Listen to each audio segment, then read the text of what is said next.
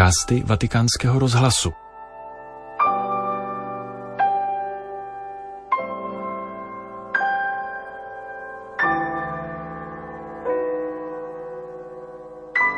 Papež František přednesl během generální audience ve středu 28. února devátou část ze série svých katechezí o ctnostech a neřestech. Tentokrát se věnoval neřestem, závisti a marnivosti. Z důvodu nachlazení požádal o přečtení textu katecheze svého spolupracovníka, monsignora Filipa Champanelliho.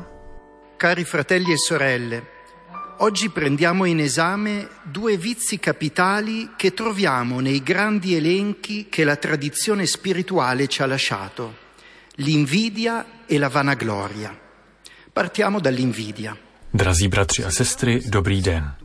Dnes proskoumáme dvě velké neřesti, které najdeme v seznamech, jež nám zanechala duchovní tradice. Závist a marnivost. Začněme závistí.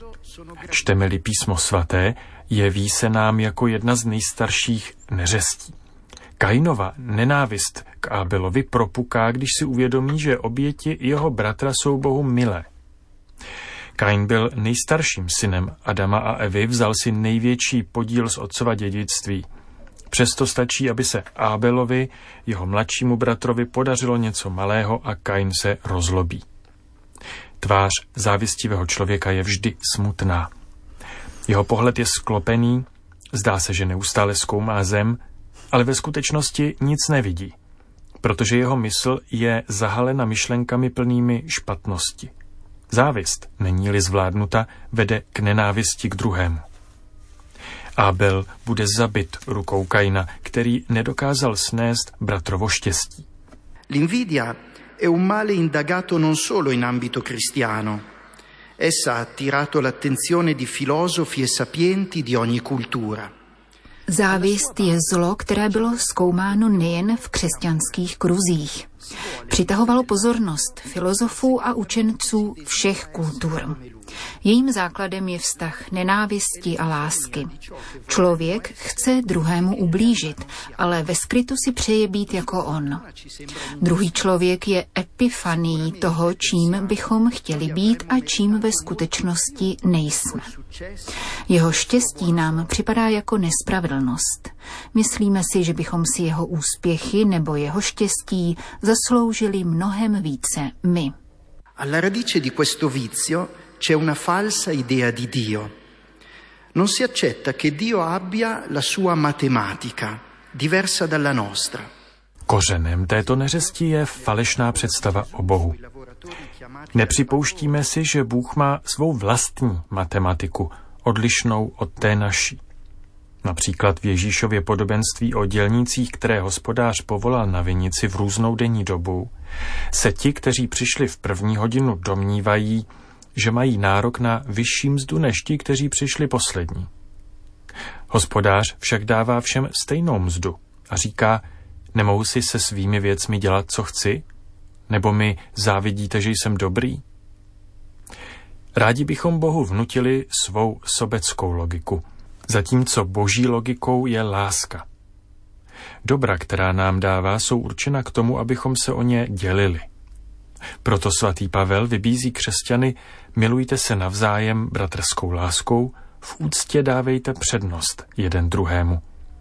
To je lék na závist.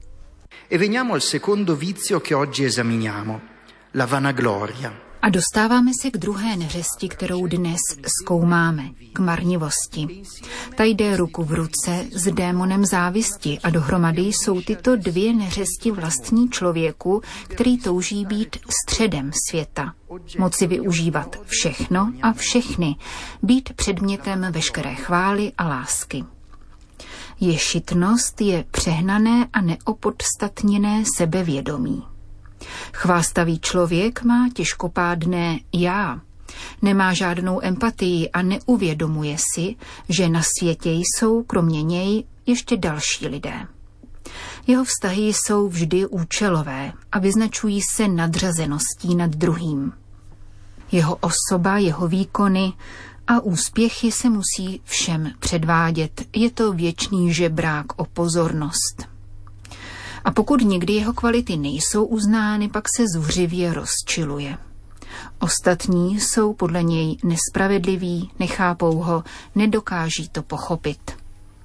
Evagrius Pontský ve svých spisech popisuje trpkou záležitost některých mnichů zasažených marnivostí. Stává se, že po prvních úspěších v duchovním životě už mají pocit, že dospěli k cíli a tak se vrhají do světa, aby přijímali jeho chválu.